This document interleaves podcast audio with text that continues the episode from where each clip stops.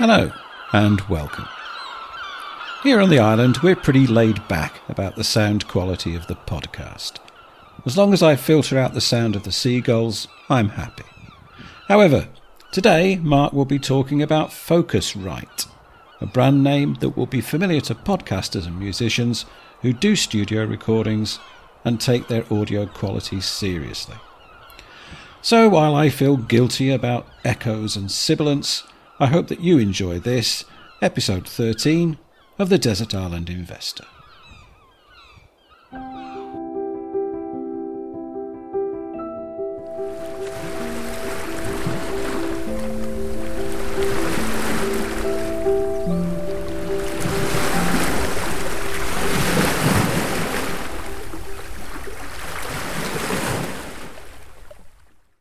This episode of the podcast is generously hosted by Progressive Equity Research.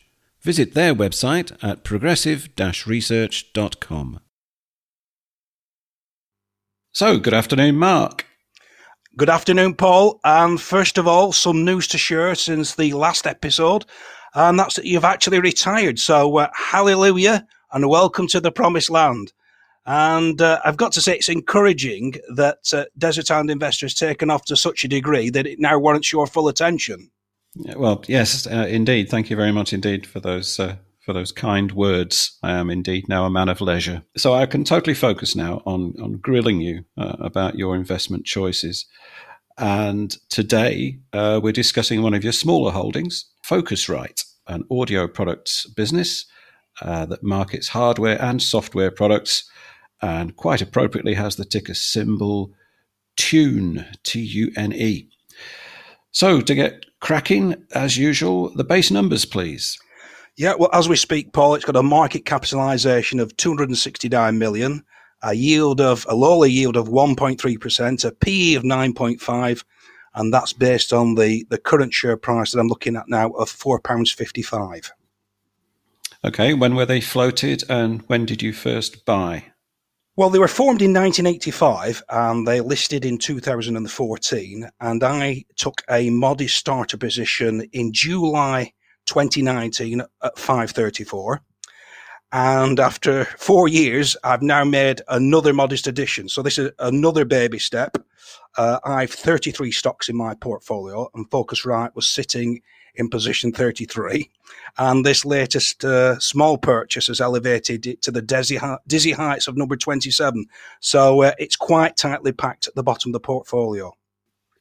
So you've held for four years and you're back in the range where you started from, but in between they touched 18 pounds. Yeah, um, something happened over this period, which people may still remember. Uh, COVID, COVID nineteen. So um, you know, most companies uh, took a, a short term uh, temporary hit, but Focusrite experienced a temporary boost. Uh, suddenly, we had you know lockdown, and many people sought a way to entertain themselves. And lots of Focusrite products are used by, I suppose, what you could call hobbyists. Uh, those people who want to produce music for their own enjoyment, and also people doing what we do, uh, podcasters. And we've increasingly seen the development of the home studio. So music recording is no longer the preserve of, of the professionals. There are a lot of frustrated uh, amateurs out there. Uh, just got to look at Britain's Got Talent, and uh, you know on this on this joint point, Paul. You know, as well as playing your bamboo flute here on the island, uh, I believe you yourself have also recently invested in a keyboard. So, uh, have you yet ma- mastered the Grieg piano concerto? I, haven't. I haven't. I, am I'm, I'm actually struggling to remember chopsticks at the moment, but uh, it is on my retirement list of things to do. Um, so, anyway, having seen £18 pass you by, uh, do you feel that this was a lost opportunity to exit? No, I'm looking for long-term stocks that I can ride at my leisure, not short-term trades where I'm I'm glued to a computer screen. Uh, so, just as some of my stocks cratered during COVID, uh, I, you know, I didn't become despondent, and I've, I've witnessed this countless times in the past. You know, they're not suddenly bad companies. And likewise, when stocks went on a moonshot like Focusrite, you know, I kept my euphoria in check. You know, while people were piling in, you know, uh, you know, it, it, um, it, might be, you know, not impossible, but, it, you know, it was unlikely to, to last at those kind of levels. So in both cases, you know, they, they were, you know, they're affected by short term market conditions. Now, don't get me wrong, you know, Fo- Focusrite had an, an excellent COVID. And this was a despite, you know, not, you know, they're not immune to the, you know, the component shortage that affected, you know, many other businesses and a couple that we, you know, we covered previously. So, you know, the rise to £18 sounds like hitting the mother lode, you know, but given its lower, you know, percentage positioning of the portfolio, no, this hardly moved the dial or, you know, catapulted me into a new wealth bracket. Right. Um, so, what first attracted you to Focusrite then? Well, it seemed a very interesting business. You know, I, I recognised the rise in the the hobbyist and the home studio, you know, and a lot of my peers, you know, like yourself, you know, have, latterly, you know, perhaps, you know, children have, have left the nest or retired, you know, and uh, they've more time to, to return to or, or, or take up a musical instrument. So, uh, you know, it appeared a very profitable business and had good net cash, which is something I like. Um, it had 26.2 million pounds worth of cash in April 2019. And, you know, the company had a, a turnover of circa 75 million. And the, the, the chairman, Phil Duddridge. Uh, he incidentally owns, uh, you know, just under 33% of the of the business, which focuses his mind on its uh, on the business's well-being. Uh, he he was the, the founder, and uh, also he got a touring sound engineer for Led Zeppelin, which suggests that he you know he knows a little a thing or two about the about the industry. And also CEO Tim Carroll, uh, he was a professional keyboard musician. So just going on about Led Zepp, Paul. I believe you, you, you once went to see them, though, didn't you? I did, yeah, in 1975 um, at, uh, at Earl's Court. Right, okay. Uh, it was uh, very loud and very long. It was a long. Yeah, so instead of a stairway to heaven, you're looking for a stair lift to heaven now, are you? Oh, very funny. Are we going to get all of that, uh, you know, for the rest of the series? No, no, you're fine, Paul. You're fine. All right. Okay. So, um, any particular reason why this uh, this stock has not uh, previously moved from first base in the portfolio? Then. Well, I'm sufficiently aware to recognise that you know in the, the the field in which this business operates, it's really it's it's outside my circle of competence or, my natural understanding. You know, n- you know. Nevertheless, you know, sometimes promote a stock from a watch list to a starter position and find out over time that I can command a you know, a sufficient comprehension. So some of the stocks, stocks we've previously covered, you know, be that Tesco, MP Evans or Smurfit Kappa, you know, I believe I've got a good understanding of what they actually do. And in short, you know, I could explain them to my 85 year old mum. Now, on Focusrite's website, on their About Us, they refer to arch ribbon tweeters, uh, analog synthesizers, sound reinforcement, groove boxes, and sonically transparent. Now, to me, this sounds like the Bantu language of Swahili. And, you know, also, you know, could I effectively identify any headwinds on the horizon?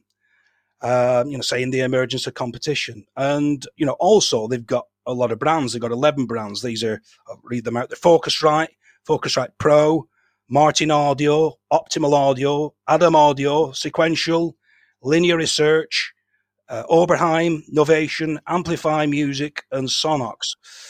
So you know, there's there's three deterrents there within you know that that were that you know I, I, there's some more compelling candidates elsewhere for me to top up. You know, I've got companies on which I've got a greater command and a, offered better value.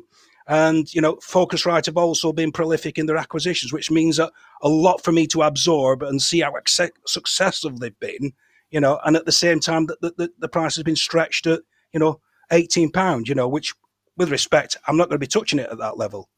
So in many ways, I think this is more of a company that, you know, you could make more of an informed decision of, Paul, because, you know, I think you're more techy and gadgety than I. And uh, I believe that you do have some experience as a consumer of Focusrite product.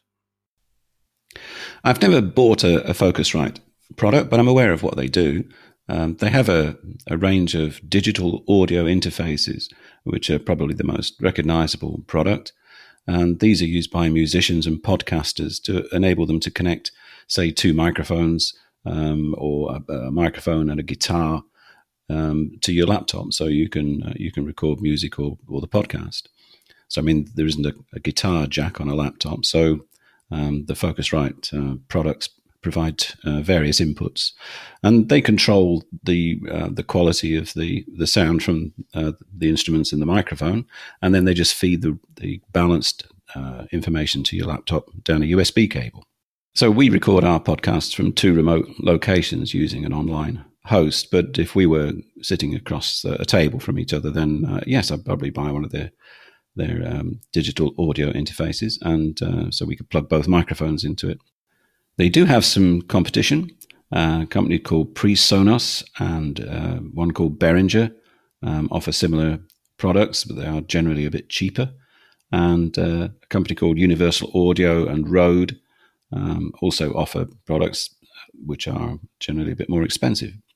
But Focusrite uh, do have an excellent reputation, and their Focusrite Scarlett 2i2 uh, audio interface is apparently uh, one of the best selling audio interfaces in the world. All right. Right. Well, one thing in its favour is that you know is that it caters to hobbyists, and they often have, you know have a lot of passion for this pastime. You know, if you go onto YouTube, there's nu- numerous product reviews with people talking very animatedly in an excited fashion and certainly they're talking about more excited than they generally talk about stocks.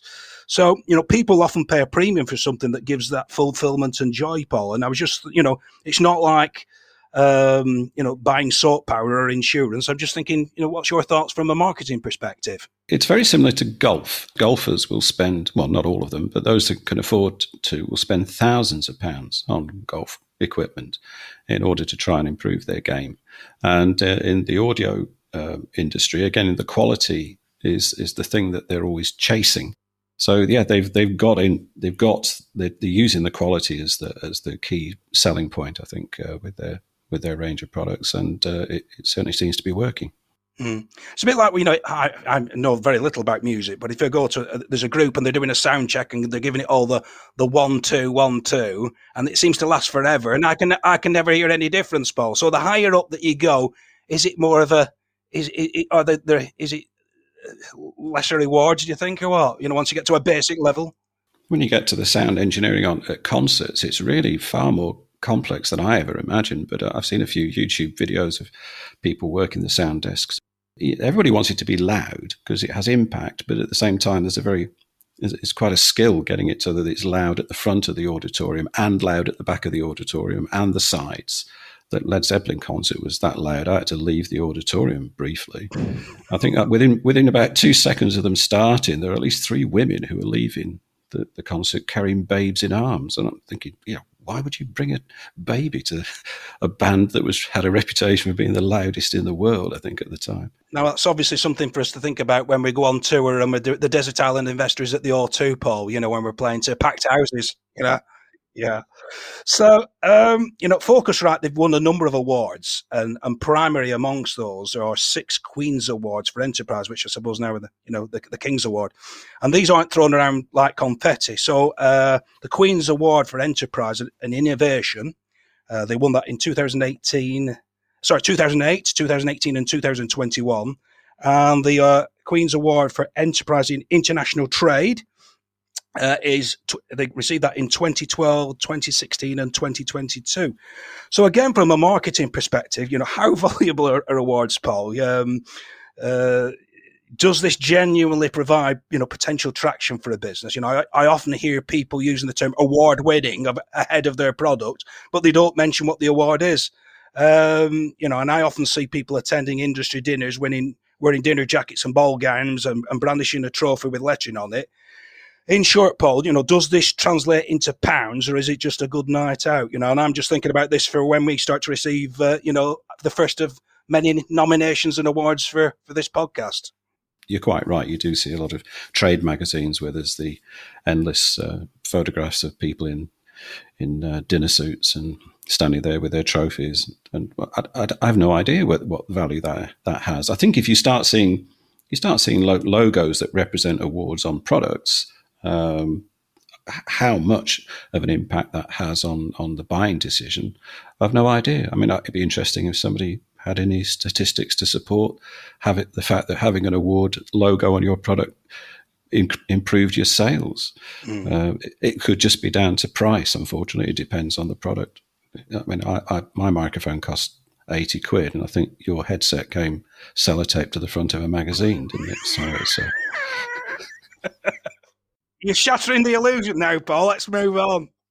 Acquisitions can be transformational and disastrous. And as you say, Focusrite have been busy in this area since you first bought the stock. Yeah, they've made five acquisitions, which I'll, I'll run through. So uh, that's since I've, i I invested initially. So in July 2019, they purchased Adams Audio for 16.2 million pounds. They're a German developer and global distributor of professional studio monitor loudspeakers. Uh, next, in December 2019, was Martin Audio for 39.2 million, uh, but that included, you know, four, they had four million cash, so that's a net 35.2 million. And like Focusrite, they're based in uh, High Wycombe, so uh, that was a, an added convenience. And they design, manufacture, and distribute premium professional sound systems. And their core markets are concert touring, production, portable sound systems, and installations. After that was July 2021, and Sequential, uh, who are a Californian high-end analog synthesizer company, that was 18 million pounds. Uh, March 2022, Linea Research Holdings, based in Letchworth, that was 12.6 million. Uh, the business had 1 million pounds in cash, so that's a net 11.6 million. And then lastly, in December 2022, Sonnox, who are based in Oxford, uh, this was for 9.1 million cash. And again, they had some cash itself, 2.1 million, making a net 7 million and it's a designer of audio processing software plugins for professional audio engineers.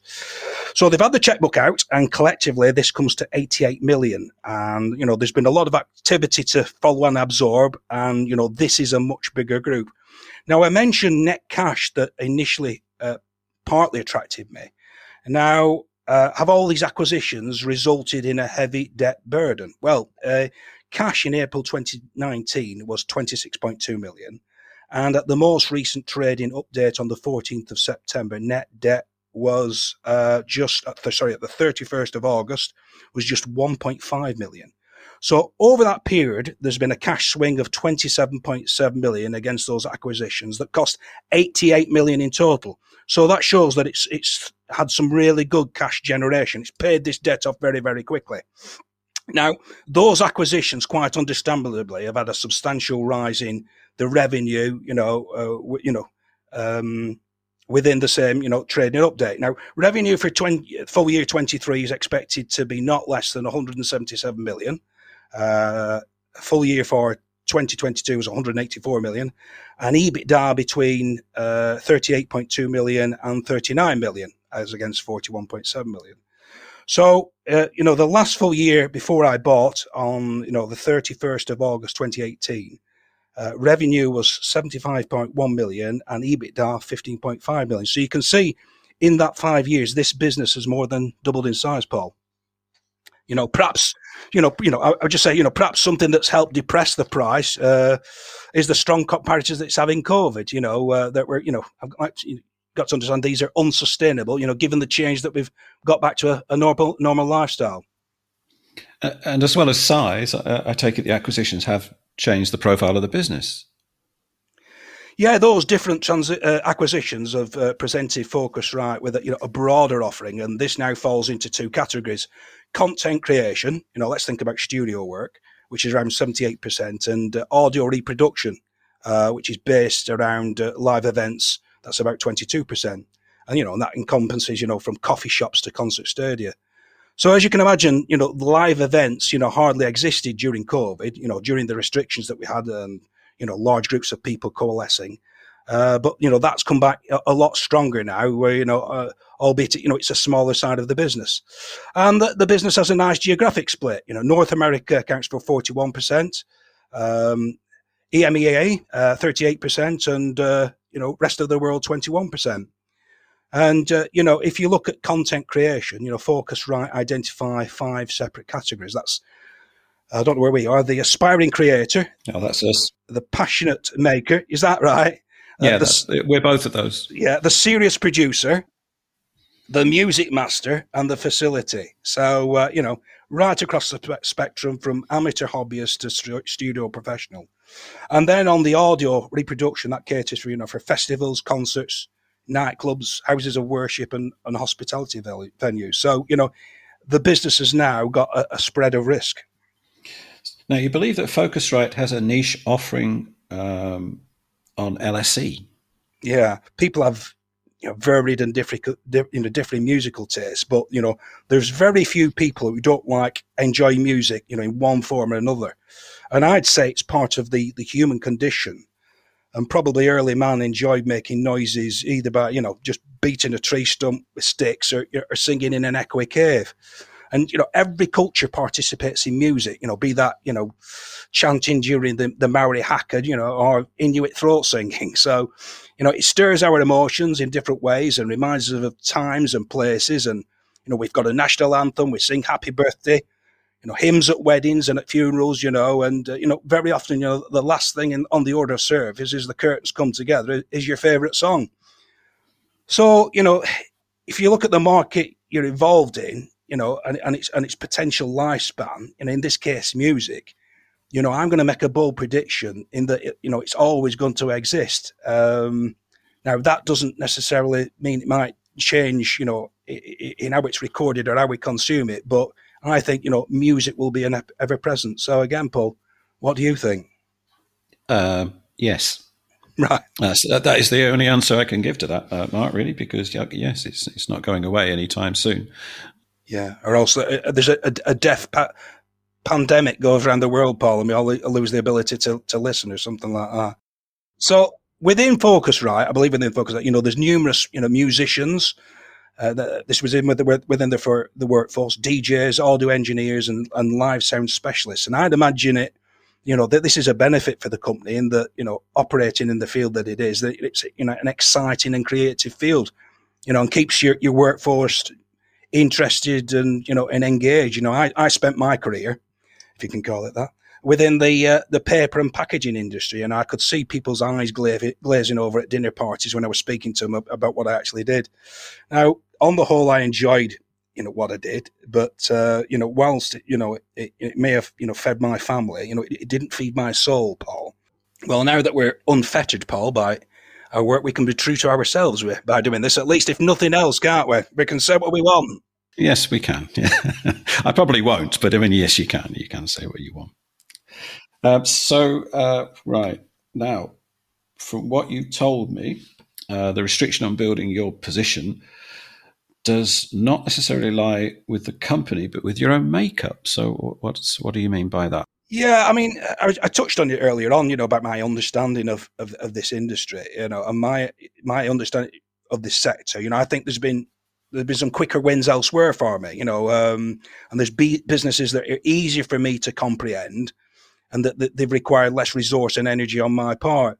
Um, you know, this might be because they're they're basically easier businesses to understand, or just my my personal personal knowledge. You know, have I got an insight to a, a particular industry, you know, and I, I often hear pundits tipping a broad range of companies, you know, with great authority. And, uh, you know, but a lot of these people have to, you know, they have to sell content. You know, they can't say when they're you're releasing a tip sheet, well, I'm, I'm, I'm nothing red hot this week. You know, they've got to come up with something. Well, I'm, I'm no such powers, Paul. You know, I'm, um, you know, I, have probably got, you know, two or three good ideas a year. So, um, you know, I, am happy to hold this stock, uh, you know, within my portfolio you know but uh, you know i would say generally my larger holdings are the ones i understand best you know and, and this is where i put my energies you know that's not to say that i understand number seven in the portfolio better than number eight you know but in general terms. And you know I, I think that you know given my lack of i'll call it deep understanding of this market you know i'm, I'm happy to, to to to have a to make a small addition you know in what's a balanced portfolio but I would never envision it becoming a, a core holding for me. Um, you know, and I, I, remember once when we worked together, you know, I said to you, um, you know, that I've got a number of weaknesses, Paul, but, you know, one of my strengths is being aware of them. And uh, then after a pregnant pause, you responded, you said, have you ever wondered if, you know, being aware of all those weaknesses is actually your only strength? I don't know if you remember that, that, Paul, but I was, I was a little bit wounded by that, you know, but uh, I, I, think I've got to understand that uh, you know I, I, I, understand the you know the the, the whole market, the, the appeal of it on a broad sense, but actually you know that deep kind of gut kind of understanding, I don't think I've got it really. You know, for this to be a core holding, you know, but I'm I'm I'm protected, I think, by you know the breadth of the portfolio that I've got. Right. Okay. No, I don't remember saying that, but I, I, haven't been writing the insults down. You know. I have, Paul. I kept a diary. Um, okay. So, for some perspective, I did ask you if you could provide uh, some profile to the portfolio and and how it is constructed for benefit for our listeners. Yeah, well, um, you know, all portfolios are, are unique, aren't they? How they're constructed, and you know, it's a moving target. But currently, of those thirty-three stocks, you know, so the top ten account for 50, 57% by value, and the top fifteen, it's just short of seventy-five percent. So it's very top heavy and has a long tail. So the fortunes really depend on how those top fifteen stocks perform. It's top fifteen ish you know, and uh, you know that's really where I spend most of my time, you know, monitoring these. That's where I put my energies, you know, because if if number thirty three bombs, then you know it's a shrug of the shoulders. If it's number one, that's clearly more problematic. Right. Well, thank you, Mark, for that analysis of Focusrite. And now, time for question in a bottle. And this time, the question is from David Raywood. And David asks, Mark, do share buybacks by the company, either for cancellation or to hold in treasury, influence you? Right, thanks for your question, David. Uh, now, I've only met uh, David earlier on this year, but in that time, he's become a very, very useful contact. Uh, he's uh, very often visiting AGMs and on the uh, railway network, and uh, he feeds me back with some very, very useful and interesting information. Now, it's certainly an interesting territory, buybacks, and a subject that is regularly covered. Uh, am I influenced by buybacks? I would say no. Am I in favour of them? Broadly, yes. Now, each day across uh, the RNSs uh, alongside my portfolio, I'll be finding that there's been notifications of, of various buybacks. And I hold these stocks because collectively I consider that they are a good group of companies. So buybacks, in effect, enhance my position in the business without me personally having to buy extra stock. Uh, my holding in percentage terms of the overall business is that bit greater, and I'd, like to think in a cost effective way. Now, one myth about buybacks is that they hand money back to the shareholders. In reality, it is the exiting shareholders that they're, they're selling their holding that receive the cash. But what it does mean is that any future profits are divided between fewer shares in circulation. Uh, one of the criticisms of buybacks is whether it is the, the best use of capital. Uh, now, could the company not find uh, a way to invest this cash back into their business to generate further returns? Uh, would a, a, bigger dividend be more suitable, or should you know debt be paid down first? Now, on that, you know, some companies had significant debt or borrow in order to pay dividends or preferring buybacks, uh, which strikes me as a, a classic uh, robbing Peter to pay Paul. One investor I knew, he absolutely despised buybacks and he wanted dividends. Uh, he liked the sensation of that more tangible, juicy dividend payment dropping into his account. Now, what did he do with that dividend? Well, very often he, re- he just reinvested it. Often back within the same business that had, had, paid the dividend, only then, you know, or after incurring tax on his dividends. So if you consider which he was a, a higher rate taxpayer and dividend tax is 30, uh, for him would be, you know, 33.75%. Uh, that's if he held it outside an ISA, which he did, uh, or most of it. Uh, whereas, the, you know, if that money had been retained within the value of the share, uh, hopefully gaining in capital value, um, then he could have, you know, took that that gain at a, at a time of his choosing. And again, the rate of taxation, you know, is twenty percent for uh, higher rate taxpayers. You know, so I would have thought that would be a, you know, a, a better, more tax efficient way for him. Uh, now, for those holdings within a, an ISA, the consideration is is much different, uh, as there are no tax on dividends or capital gains. There are some suspicions as to why directors uh, like buybacks, and by kind, conducting buybacks as opposed to distributing cash via dividends, this should in effect support the, the share price. And this is often of consideration to directors as their LTIPs are, you know, are triggered by attaining a certain share price. And also, even without uh, increasing the profitability, profitability, you know, the mathematics present a useful increase in earnings per share, which is, uh, you know, more pleasing on the eyes and, and suggests good stewardship. Now, it's just a personal perspective, but I suspect that some businesses at the top of their economic cycle and are politically sensitive are, you know, and face accusations of, of, of profiteering and, and fear intervention and and in, in that I'm, I'm, thinking mostly about windfall taxes, sometimes prefer a, aggressive buybacks as, as opposed to distribute what might be seen as grotesque levels of dividend. And with this, I'm, I'm specifically thinking of, you know, the oil and banking sectors. You know, you know just take a look at, at the buybacks that, that are ongoing for, for Shell and Barclays. You know, these are really large buyback programs.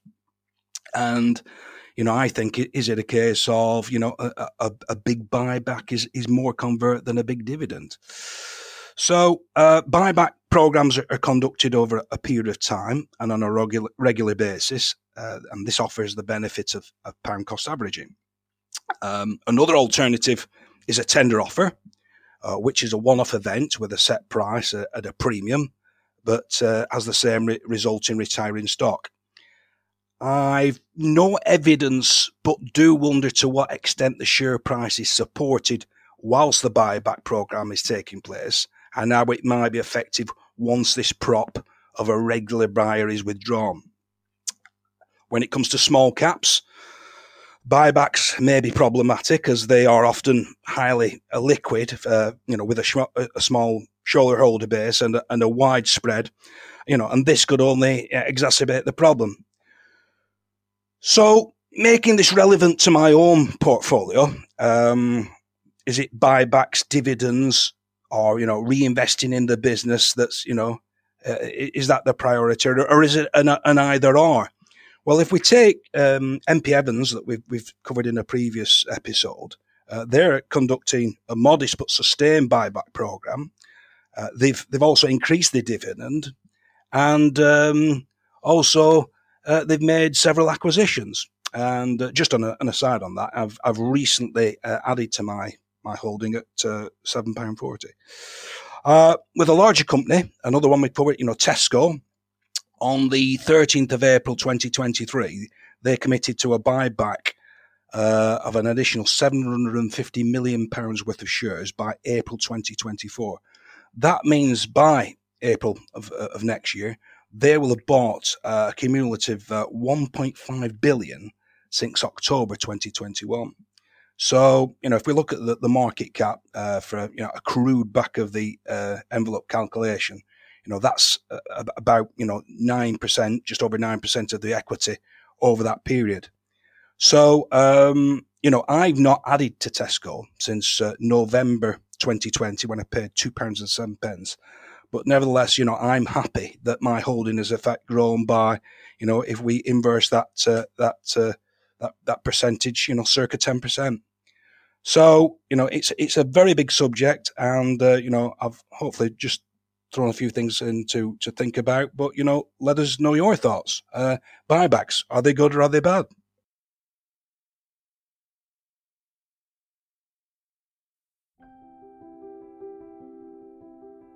Well, that's all for this episode. We hope that you enjoyed it.